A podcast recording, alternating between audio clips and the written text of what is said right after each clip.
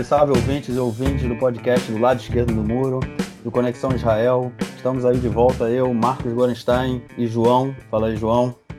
Fala, Marquinhos, tudo bem? Fala, pessoal. Bem, Estamos aí de volta para mais um podcast, para mais uma semana aqui sobre o que aconteceu em Israel nessa última semana. É, semana passada eu falei que esperava que o podcast da semana passada fosse a volta da nossa série do lado esquerdo do muro e estamos aí cumprindo com a promessa. Fala aí, João, como é que, como é que andam as coisas?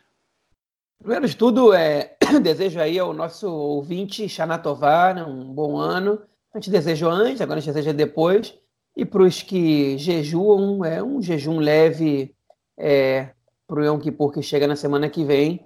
Claramente estou falando para os que, que de alguma maneira respeitam as tradições judaicas que nos escutam. Né? É, enfim, mas o que, o que aconteceu essa semana? Olha, é, na verdade, essa semana foi uma semana tranquila até os últimos dois dias, né? Pois é, inclusive, inclusive a gente ficou na dúvida quando, quando faria o podcast, se a gente tivesse gravado antes, a gente ia ter perdido bastante coisa, né? É, se deixar registrado que a gente está gravando aqui dia 3 de outubro, e hoje foi um dia chave para o contexto é, político israelense, para a montagem do próximo governo, para o futuro é, se a gente vai ter novas eleições ou não, né? É... Deixa, eu, deixa, eu só dar uma, dar uma, uma geral, falar sobre um, um, o que, que representou hoje também o dia, e aí você engata nessa, nesses outros acontecimentos. Hoje, hoje foi o, o juramento do Knesset, né? A gente teve as eleições é, no mês passado, e hoje, é, um pouco mais de o que? Cinco, me nove meses depois, né? É, o, o, mais um parlamento toma posse hoje, né? Foi o juramento, é, foi um juramento que, como o João vai falar aí, a gente vai estar tá falando pelo, pelo resto do episódio. É, teve uma série de consequências, não, não ligado ao juramento, mas enfim, foi um dia também cheio de outras atividades políticas, acontecimentos. É, mas é importante a gente dizer que marca o dia que foi o, jura, a, a, o início do 22 é, parlamento israelense, é, que pode ter vida curta também. Mas vamos ver, e aí? Pois é, e aí o que aconteceu, né? A gente tem que voltar uns passos para você que perdeu o nosso podcast da semana passada, né? É, o que está se cogitando, tá, as eleições passadas, uma, um rápido resumo, elas colocaram a gente num, numa situação de impasse, porque nenhum dos blocos, como a mídia principalmente definiu, e muita gente comprou essa definição, né? É, os blocos da centro-esquerda árabes e da direita barra ultra-ortodoxos, né? É, nenhum deles tem é, força suficiente para formar um governo, não consegue ultrapassar o, o, número de 61 cadeiras, né, um mínimo, mínimo de 61 cadeiras, pelo menos, desde que o Lieberman, né, do Partido Israel Nossa Casa, que é um clássico representante da direita nacionalista israelense, que já foi visto como ultradireita no passado e por, por razões pragmáticas deixou de ser, embora ideologicamente ele, na minha opinião, pelo menos continue sendo, é, ele se colocou numa posição de neutralidade, ele não, não topou entrar no governo da direita porque ele descobriu uma jogada eleitoral muito boa para ele, que é brigar com, com, a, com a pauta ultra-ortodoxa.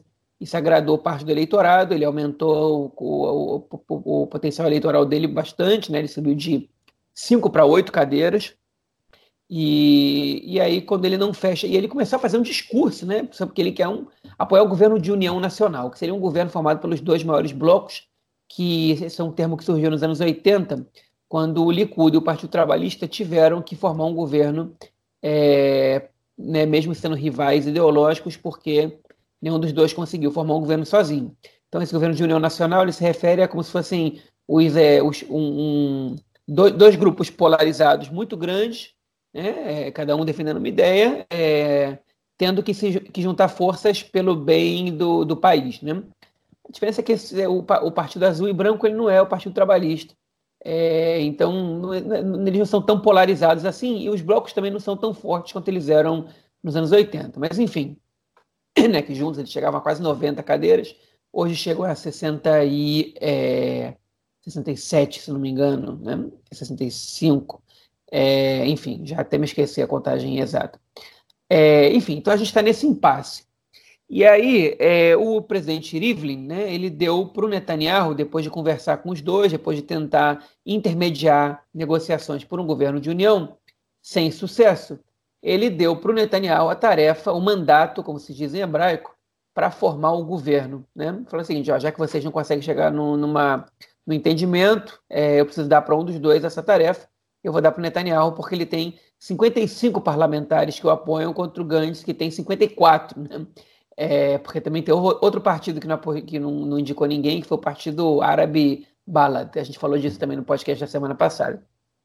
E aí o Netanyahu, ele e o Gantz começaram a negociar, já, já começou a surgir é, é, é conversa sobre, sobre é, é, uma possível terceira eleições, né? Começaram a surgir rumores sobre se não ia ser possível chegar nesse governo de união, porque o azul e branco eles é, vetam a participação de um governo é, no qual o Netanyahu seja primeiro-ministro, enquanto ele tiver acusações, quando ele tiver indiciamentos ou pré-indiciamentos é, é, em cima dele, né, que ele não pode ser indiciado, a gente não pode ter um primeiro-ministro que tem uma que é uma acusação das, da, da justiça nas costas, e o Netanyahu não abre mão de ser o primeiro-ministro, de começar sendo primeiro-ministro, mesmo que eles revezem no cargo, ele não abre mão de começar sendo, e, o, e não abre mão também, o Netanyahu fez uma jogada muito esperta, é, ele fechou com os partidos da direita e os partidos ultra-ortodoxos de que eles não negociam é, por separado. Então ele vai negociar em bloco, né, sabendo já que o, o, azul e branco nunca vai aceitar essa negociação em bloco, porque a pauta do azul e branco principal, né, pelo menos do, do, do, de uma parte do partido, do Yair Lapid, é, é, é que é o número dois do partido, que era o líder do partido Yesh Atid, né, que se juntou com Resiliência Israel do Benny Gantz e formaram o Partido Azul e Branco, a principal pauta deles, do Yair Lapid e do seu partido, era é, a melhoria das condições da classe média e é, o fim dos privilégios de alguns grupos, ele está falando basicamente dos ultra-ortodoxos. Então, quando Netanyahu ele, ele propõe a negociação só é, em bloco, ele está inviabilizando essa, essa, esse governo de união. E as, as negociações estavam paradas, nenhum dos dois abria mão do que, do que, do que queria. Né? O Lieberman começou a dar discursos dizendo que por causa de ego não vai ter governo e vão colocar Israel em terceiras eleições, um país com a situação de segurança comprometida, com a economia é, em déficit, né? não pode ser que, que essas coisas aconteçam. Falou, por causa de ego vocês estão comprometendo o futuro do país e nenhum dos dois lados se mexia muito. E aí o Lieberman fez uma declaração, né?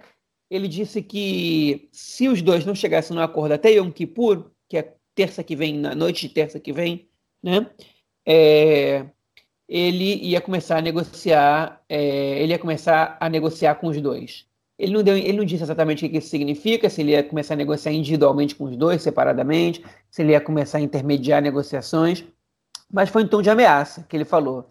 E aí ele fez essa declaração e um dia depois, o Yair Lapid, né, o número 2 do Azul e Branco, que tem um acordo interno com o Benny Gantz, que o Benny Gantz governaria os primeiros dois anos e meio, e o Yair Lapid governaria o segundo ano e meio, né, depois o, fim, os, os, últimos anos e meio de um governo, de um, de um suposto governo do, do, Azul e Branco, o Yair Lapid renunciou ao seu lugar como primeiro-ministro. Né? Ele disse, bom, em prol de um governo de união, eu renuncio porque não dá para fazer um governo com três é, com três primeiros ministros se revezando, né? É, isso foi uma resposta também ao Netanyahu, porque o Netanyahu acusava, ele dizia, olha só, a gente está perto de chegar no acordo, o problema é que o Lapid ele não renuncia a, a ser primeiro-ministro de jeito nenhum. O problema é ele, o problema é ele, né? O Lapid foi o principal alvo do Netanyahu durante as últimas eleições, porque a, popula ele, porque a população ela via no Benny Gantz um, um, um líder, pelo menos a maioria dos eleitores do azul e branco, e o Yair Lapid sozinho jamais ganharia uma eleição, pelo menos no contexto atual.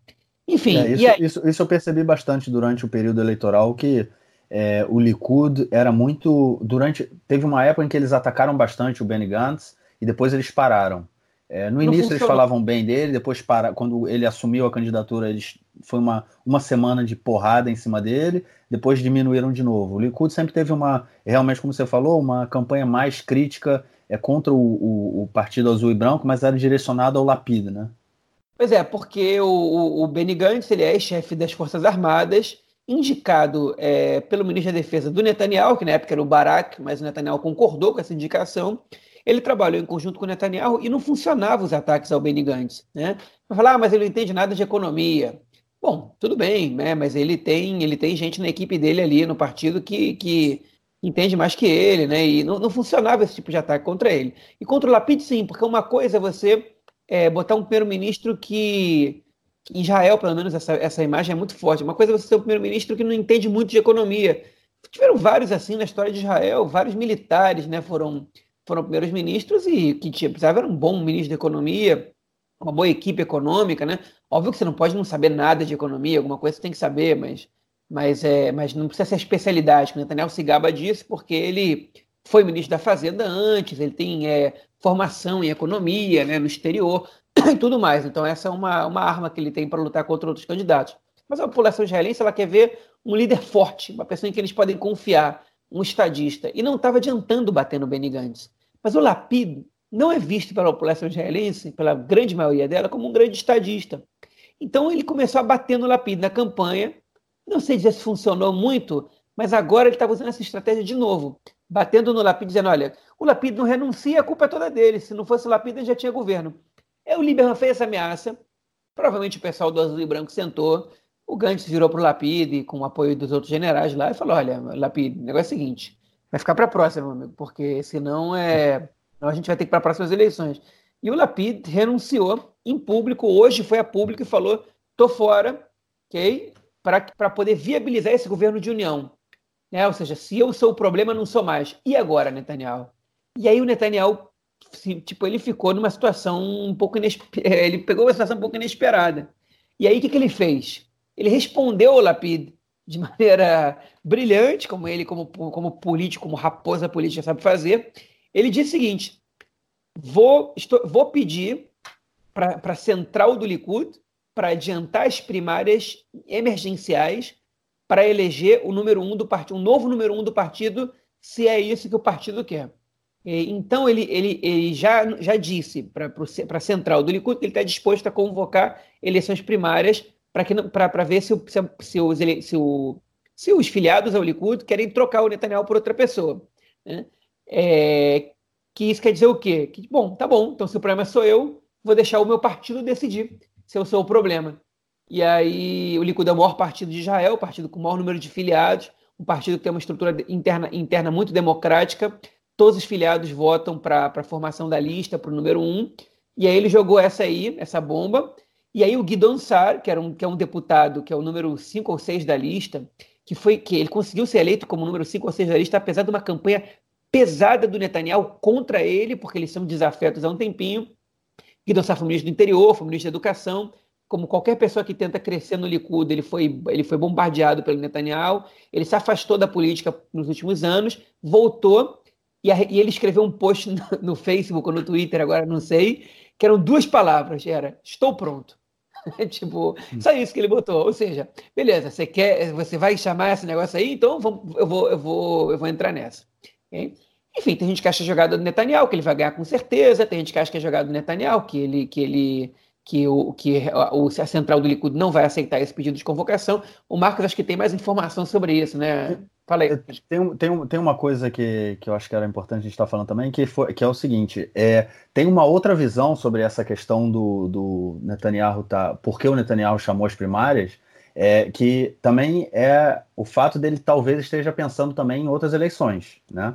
ele pode estar pensando em fazer as primárias para se fortalecer dentro do Likud, porque como a gente também é, é, já falou, e falou inclusive no outro podcast do Conexão, é, tava, podia, se aventava a possibilidade de, de um golpe interno dentro do, do Likud, né, é, de afastar o Netanyahu para que outra pessoa assumisse, e ele, na verdade, está falhando no, agora nessa segunda tentativa de formar o governo, ele não está conseguindo formar o governo até agora, é, então, essa, ele, ele é, chamando uma nova primária e, caso ele ganha, ganhe, é, ele se fortalece, né? Ele fala, ó, não tem esse negócio de me afastar, eu sou o líder do Likud e, e vai para próximas eleições. Agora, toda essa questão do, do, jogo do Lieberman e tudo mais, que o Lieberman, é, no discurso dele, ele também fala muito, muitas vezes em, em um, é, um governo de união nacional sem é, os, é, me ajuda a traduzir, Meshichim,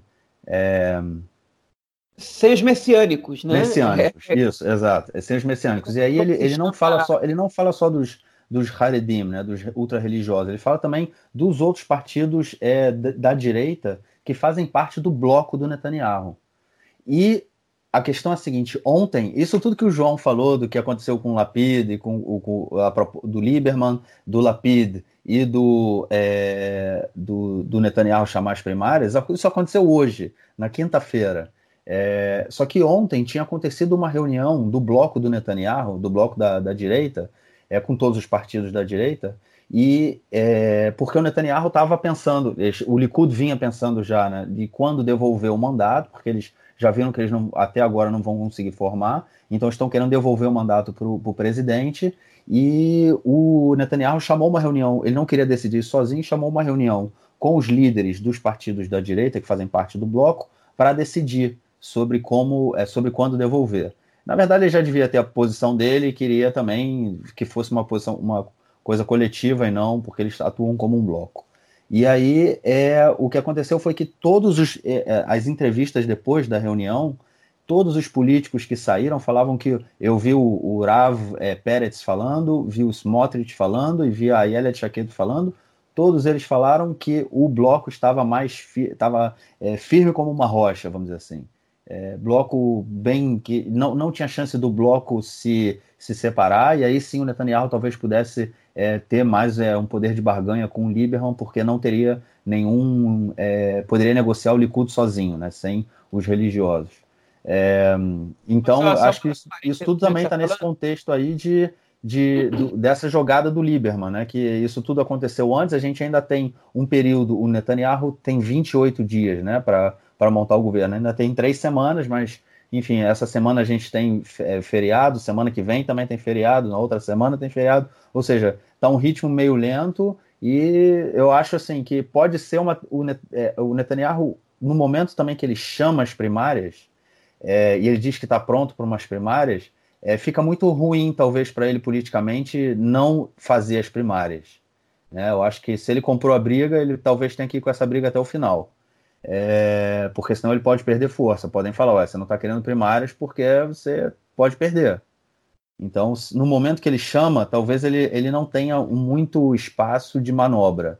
É...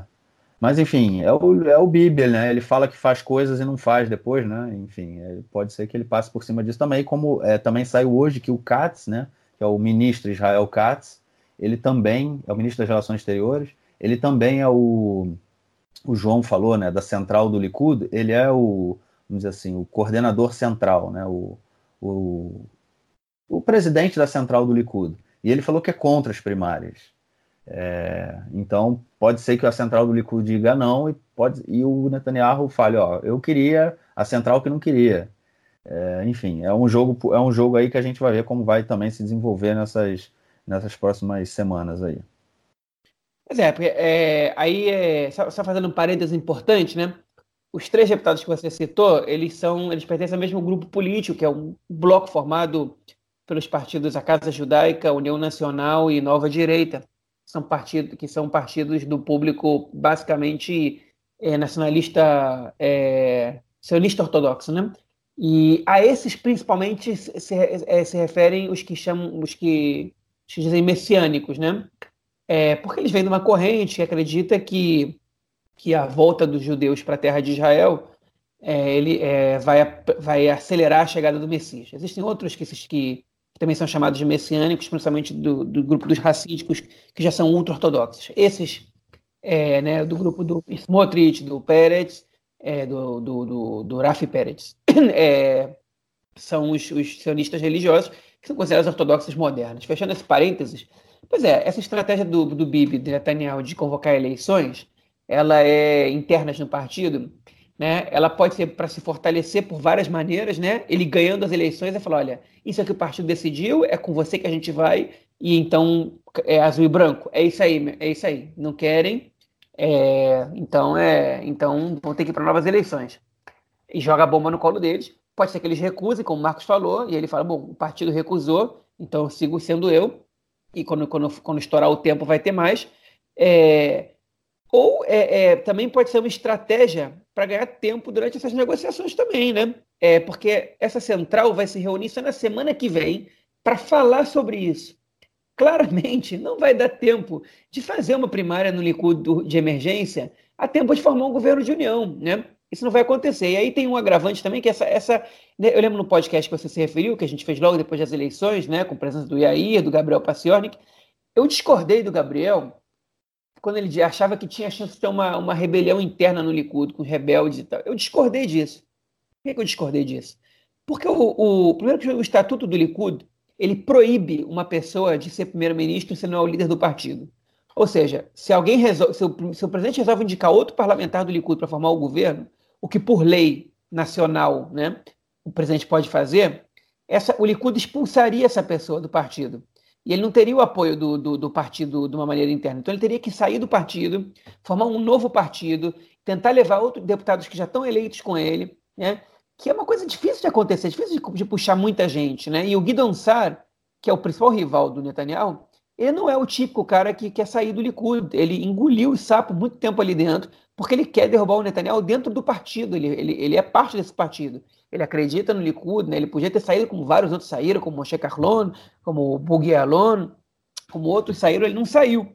Né? E também porque a gente tem que ser, eu sempre bato nessa tecla que é muito importante, o Likud é um partido que respeita o líder. Né?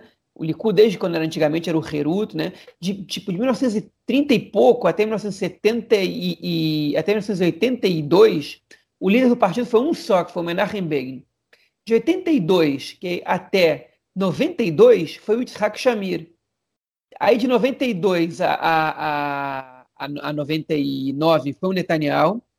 Saiu, entrou o Sharon. Até, aí o Sharon saiu do partido né, em 2004. E em 2005 voltou o Netanyahu. E desde então ele é o líder do partido. Ou seja, em, mais de em 80 anos, a gente assistiu o Estado de Israel. Essa, essa força, essa corrente política só teve quatro líderes. Eles respeitam as lideranças, né? eles não trocam de líder de qualquer o tempo todo, que nem faz o Partido Trabalhista nos últimos 20, 30 anos. Então, é, é muito difícil acreditar numa rebelião interna no Likud para derrubar o Netanyahu. É muito difícil, eles vão com ele até o final, por mais que ele tenha rivais internos, as pessoas respeitam a, a liderança dele ali dentro, ainda mais sendo ele estando há 10 anos ininterruptos no poder, sendo visto como, por muita gente, como a única pessoa capaz de governar esse país e tudo mais, né? Então, ele já, inclusive, ele passou já o tempo que o Ben Gurion tinha sido primeiro-ministro de Israel, é, que foi por muitos anos também. O Bibi já no total do seu, dos seus mandatos já passou, já é o primeiro-ministro mais longo da, da história. Pois é, ele passou tem, tem dois meses, né? Isso. É. Esse tempo tem dois meses. Então, é, é, não é uma liderança que você derruba assim, numa, numa simples rebelião interna de políticos do partido, de burocratas, né? É, ainda mais um partido que nem o Likud, com uma estrutura interna bastante democrática. Então, enfim, é, é vamos ver o que, vai acontecer com mas, isso. Mas pegando, pegando um gancho aí do que você está falando e já indo para o próximo ponto, então, hoje, come... É, essa semana também começou o depoimento do, do, do BIB, é, os depoimentos sobre a, a pasta 4000, né, o caso 4000, que ele vem sendo investigado, e é, isso tudo também pode movimentar esse jogo aí dentro do Likud, né? Porque é, talvez essas, essas, é, essa chamada de primárias ela seja também antes do indiciamento dele, caso ele seja indiciado, né? É, o, que, o que aconteceu essa semana que começou, o depoimento começou é, na quarta-feira, ontem, é, continuou por hoje e vai até segunda-feira. É, vai tem domingo e segunda-feira também. São quatro dias de depoimento e pode ser que seja prorrogado por mais meio dia, é, ou seja, na, na quarta, na terça-feira, né, até, até o início da, da tarde. Até porque terça-feira é também o, a, na noite é o Yom Kippur, né, o dia do, do perdão. É, então pode ser que seja prorrogado, e o que eu ouvi também é que é, é possível que a procuradoria, a promotoria, eles peçam é, um complemento das investigações, ou seja, é, a, a, eles podem ser que pode ser que eles não indiciem logo após o, o, depoimento, porque eles querem continuar um pouco investigando. Isso, obviamente, o BIB ganha um tempo, caso isso aconteça, né? É, e, enfim, eu acho que isso também, toda essa ligação é, das primárias tem a ver, pode ter a ver também é, com, com o que vai acontecer é, depois dos depoimentos que estão sendo feitos, não pelo BIB, mas os advogados dele vão à, à, à polícia e fazem a, o, o, depoimento. Né? Isso tudo também faz parte desse jogo aí que a gente estava falando até agora. É, o que, que vai acontecer com, com Netanyahu depois desse depoimento dele e como isso vai afetar também tanto na sua permanência enquanto líder do, do Likud, quanto na sua permanência na, na no jogo político, na, na, vida política israelense, né? Vai saber. Pode ser que, que o caso seja grave e o Netanyahu vá fazer companhia. Não, se bem que já saíram, né? O, o Katsav e o outro, o Omer, já saíram. Né? Então, é... Mas vai lá, o vai lá. O Katsav está lá, é... o Omer já, já foi liberado. Ah, o Katsav está é, ainda, né? É, foi presidente de Israel, preso por, é, por estupro, né? E o Omert é ex-primeiro-ministro de Israel, preso por corrupção, mas ele já, já foi solto, ele está com os direitos políticos limitados, mas já foi solto, já está em liberdade. É isso. Enfim, é, é, complementando o que você colocou, Pois é, ele ganha um pouco de tempo a não ser nessas primárias, mas é, mas é um. Mas ele não sabe o que vai acontecer, né? Isso pode prejudicar ele nessa história, porque é, a gente não sabe quando que o, que o, que o, o, o Spati, o espécie de procurador-geral nesse caso, o, o Mendelblit, ele vai, ele vai dar uma resposta sobre a aceitação da acusação ou não. E a gente não sabe exatamente o que está sendo falado, porque o Netanyahu tinha pedido para ser televisionado o, o, é, o depoimento dele e, e, né, foi, foi passado ao vivo pela televisão e o Mendelblit é, negou esse pedido. Então a gente não sabe exatamente o que está sendo falado lá. É, eu também queria fazer aqui uma, uma, uma correção. Eu, na semana passada, a, informação que eu tinha é que o Netanyahu ia, ia depor pelo menos um dia. Ele não vai, vão ser, vai ser só os advogados dele mesmo.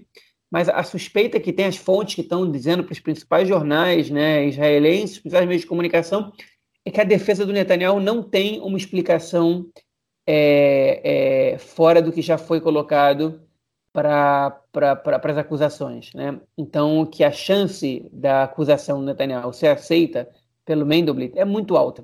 Isso não quer dizer que ele vai ser preso, isso não quer dizer que ele vai ser condenado, isso não quer dizer que ele vai ser condenado em todas as instâncias, mas quer dizer que ele vai virar réu é, efetivamente na, na justiça, caso, ele, caso a acusação seja aceita, e isso altera o status dele, né? Faz com que ele perca moral, tanto é, para o público israelense de uma forma geral, tanto para os eleitores do Likud internamente, né? É, embora até agora isso não tenha feito tanta diferença. Enfim, o que a gente vai ver agora é, é, são cenas dos próximos capítulos. O que a gente for fazer agora é previsão sobre o que a gente não sabe que vai acontecer, né? E não tem nem alguma indicação a mais do que a gente já comentou. É verdade. Isso aí, vamos aguardar e de repente na semana que vem já tem alguma coisa nova, como se o depoimento acabando na, na terça, na segunda ou na terça-feira, talvez a gente já tenha pelo menos algumas avaliações, alguns comentários de, de ambas as partes aí para a gente tentar entender o que foi, foi discutido. Bom, e vamos entrar então no nosso terceiro ponto que a gente queria falar hoje, que é vem de não, não menos importante é, do que de tudo que a gente já falou agora, é, inclusive em função do, do resultado eleitoral, mas é a violência no setor árabe de Israel, violência nas cidades árabes, nos é, como é que chama, nos Kfarim, é, aldeias, nos vilarejos, nas aldeias, é, violência nas cidades árabes, é, nos vilarejos, nas aldeias, é, e como isso vem afetando a vida da população árabe local. Né? Já tem assim um bom tempo que a população árabe, tanto do sul quanto do norte, é, vai às ruas pedir é, para que o Estado faça alguma coisa em função da violência é, no, né, nessas cidades. Né?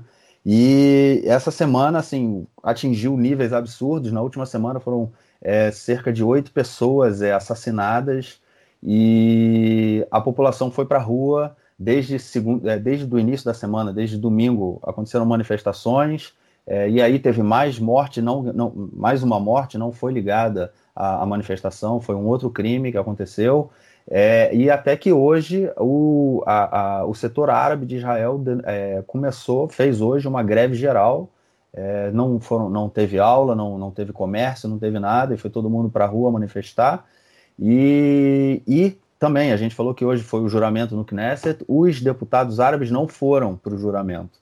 Eles não participaram, eles tiveram, foram com a população na, na é, estavam com a população né, nas manifestações, é, cobrando do Estado, né, cobrando da polícia que haja é, para é, conter a violência no, no setor árabe. Né? É, e aí a gente vê também, é importante falar que a discrepância é, entre de investimento né, é muito grande entre o setor judaico e o setor árabe. É, e isso também é causa da violência, né? o desemprego é maior, a, a taxa de. É, o nível educacional é menor, enfim, é, tem uma série de, de, de, de, elementos sociais que também contribuem para a violência né, no setor árabe. E o que, o que, né, o, o que a principal questão que eles estavam reclamando do, do, do, da violência né, foi que só esse ano, até agora, a gente está? Está no início de, de outubro, né? É, foram já 64 mortes é, o dado que, que eu tenho aqui é de uma organização chamada AMAN. É, é, é o Centro AMAN de Luta contra, é, contra a Violência na, na Sociedade Árabe. E, e, o dado que eles passam é que, assim, eram 63 pessoas é, assassinadas desde o início do ano. É, e aí, assim, eu vou falar 64 porque depois que saiu essa matéria que, com, com o dado, teve mais um assassinato. É, e sendo que desses 64, é, não, desses, dos 63 que eles deram, foram 52 homens e 11 mulheres.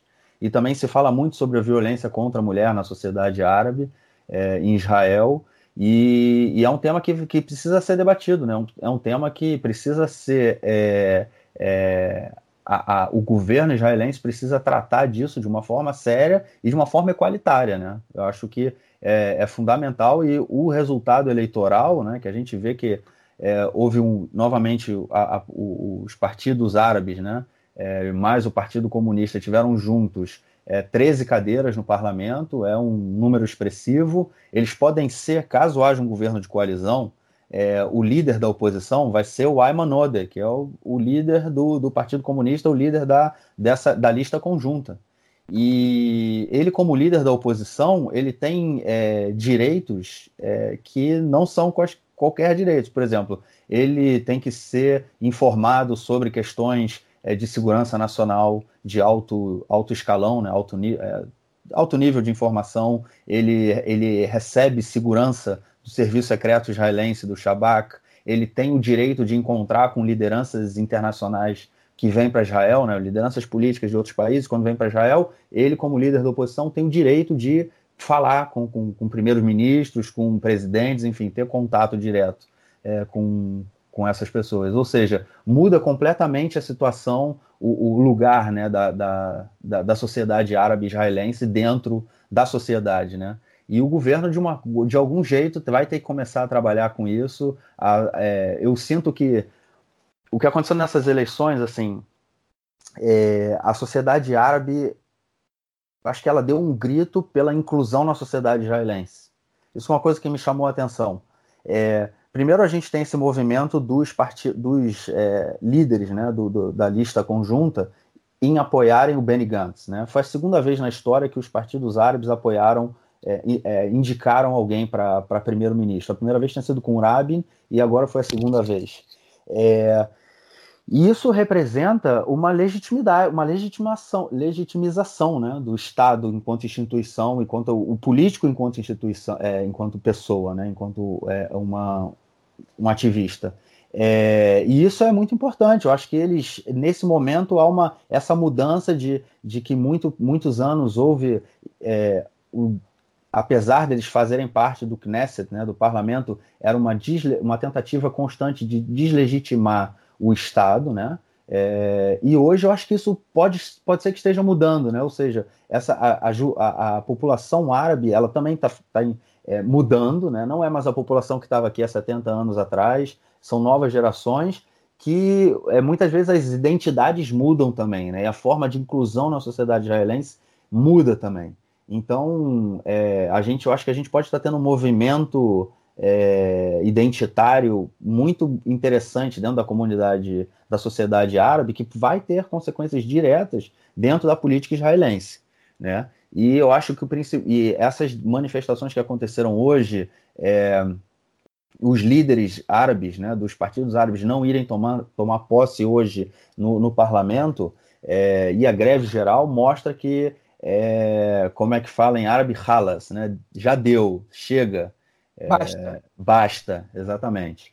É, e, e, e, que alguma coisa seja feita. É, enfim, isso foi é, tipo foi o que aconteceu dentro da sociedade árabe aí, com mais já um comentário é, meu sobre o que aconteceu.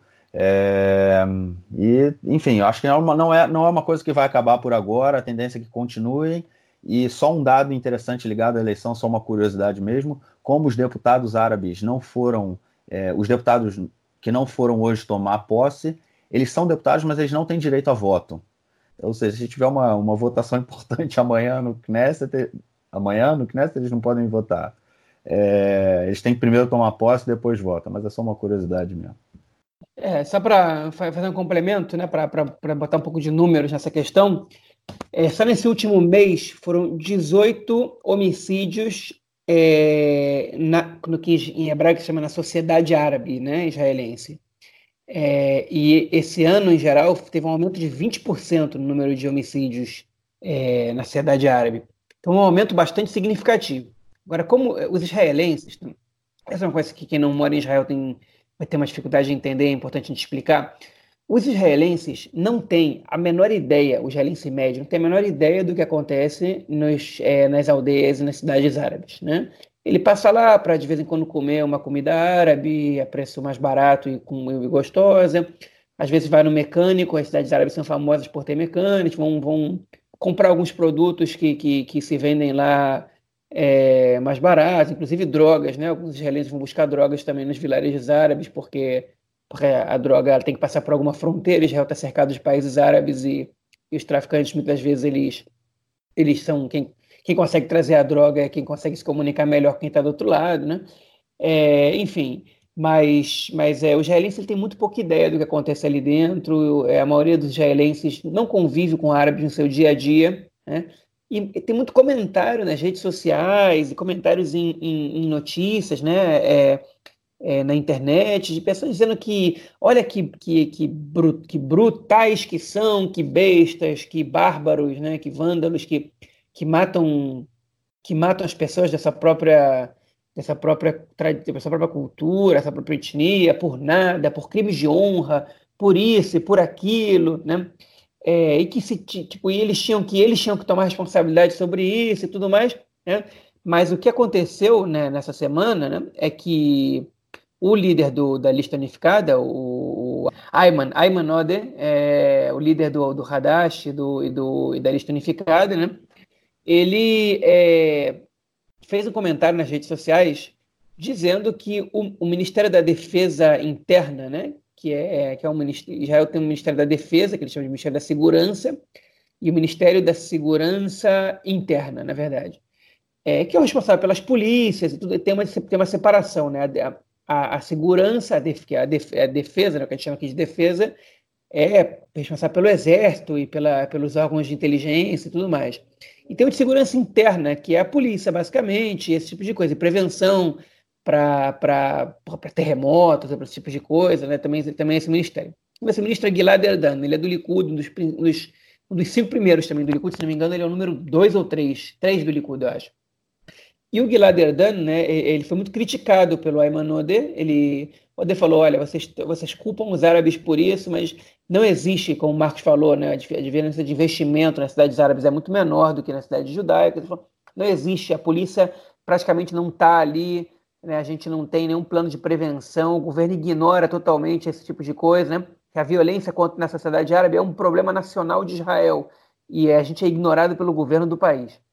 É, desceu, desceu o pau no, no ministro no, no Gilad Erdan. O Gilad respondeu no momento, dizendo que ia aumentar o efetivo policial, entrava numa reunião de emergência, porque isso não podia continuar assim, que realmente esse tema dos homicídios na, na sociedade árabe israelense tinha que, tinha, que, tinha que ser tratado de uma maneira com mais atenção. Né?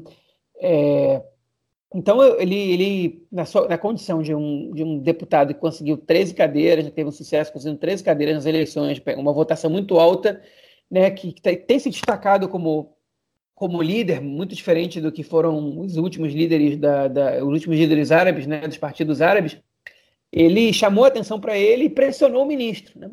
E, é, e frente a essa ameaça de greve, de manifestações no país inteiro e tudo mais, o Gilad Erdan ele teve que, enfim, ele teve que trabalhar.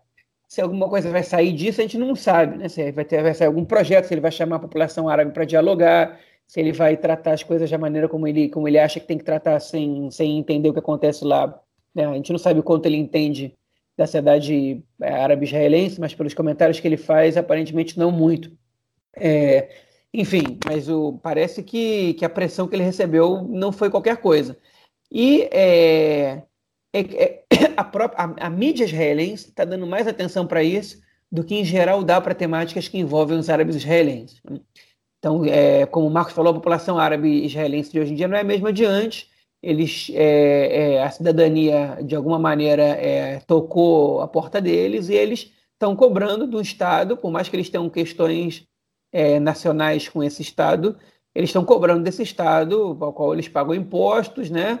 É, ao qual eles, no qual eles vivem, eles vivem e supostamente com, com, com todos os direitos e deveres de todos os outros cidadãos, embora a gente tenha algumas diferenças por eles serem uma minoria nacional, eles estão cobrando um tratamento igualitário o que vai sair disso a gente não sabe, mas, mas enfim, é, é dá para perceber aí uma diferença de, de, de, de, tratamento por parte da mídia e talvez até do governo, né, de atenção, pelo menos. É, isso é verdade. Isso tem, tem aparecido bastante na televisão e eu acho que é, é um, pode ser um momento bem interessante é, de, desse, é, da sociedade árabe dentro da, da, da conjuntura política israelense. Vamos ver, vamos ver o que vem aí para frente. É, semanas que vêm é, prometem ser bem quentes aí, pelo visto, né? O verão que não acaba, é, mas pode ser que o inverno esteja chegando, né, cara? Vamos ver como é que como é que vai como é que vai ser aí para frente.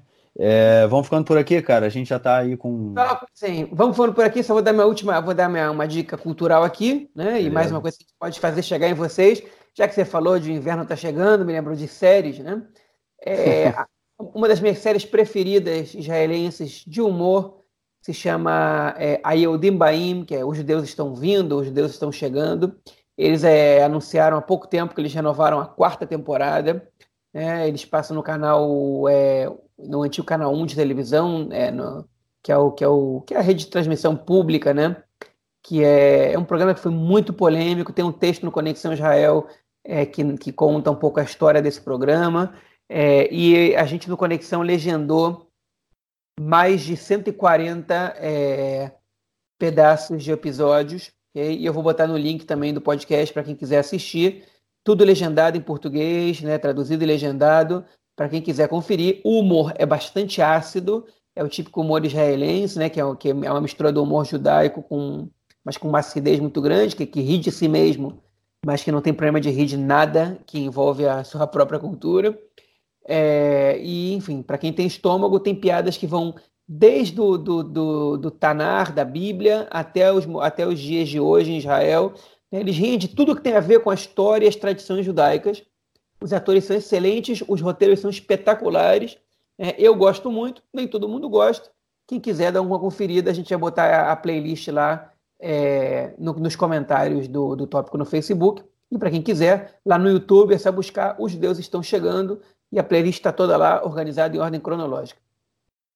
Beleza, eu queria, eu queria endossar também é, a, o seu, a sua dica da semana passada da série do, dos Anearim, que você começou a ver, né, que é sobre os jovens. Our Boys é, em português. Our Boys em português. Mas tudo bem, é, pois é. Também. É, e eu, eu estou achando muito interessante. Eu já vi alguns episódios já. É uma série bem interessante. É, de repente vamos, vamos marcar aí para chamar um convidado para conversar também sobre a série. Maravilha. Apoio. Então, beleza. beleza, João. Então, aí mais uma vez, feliz ano novo aí para todo mundo. É, como o João falou, para quem jejua, tenha um jejum tranquilo e Xanatová. A gente se vê semana que vem. Valeu, João. Pessoal, até mais, Marquinhos. Falou, um abração.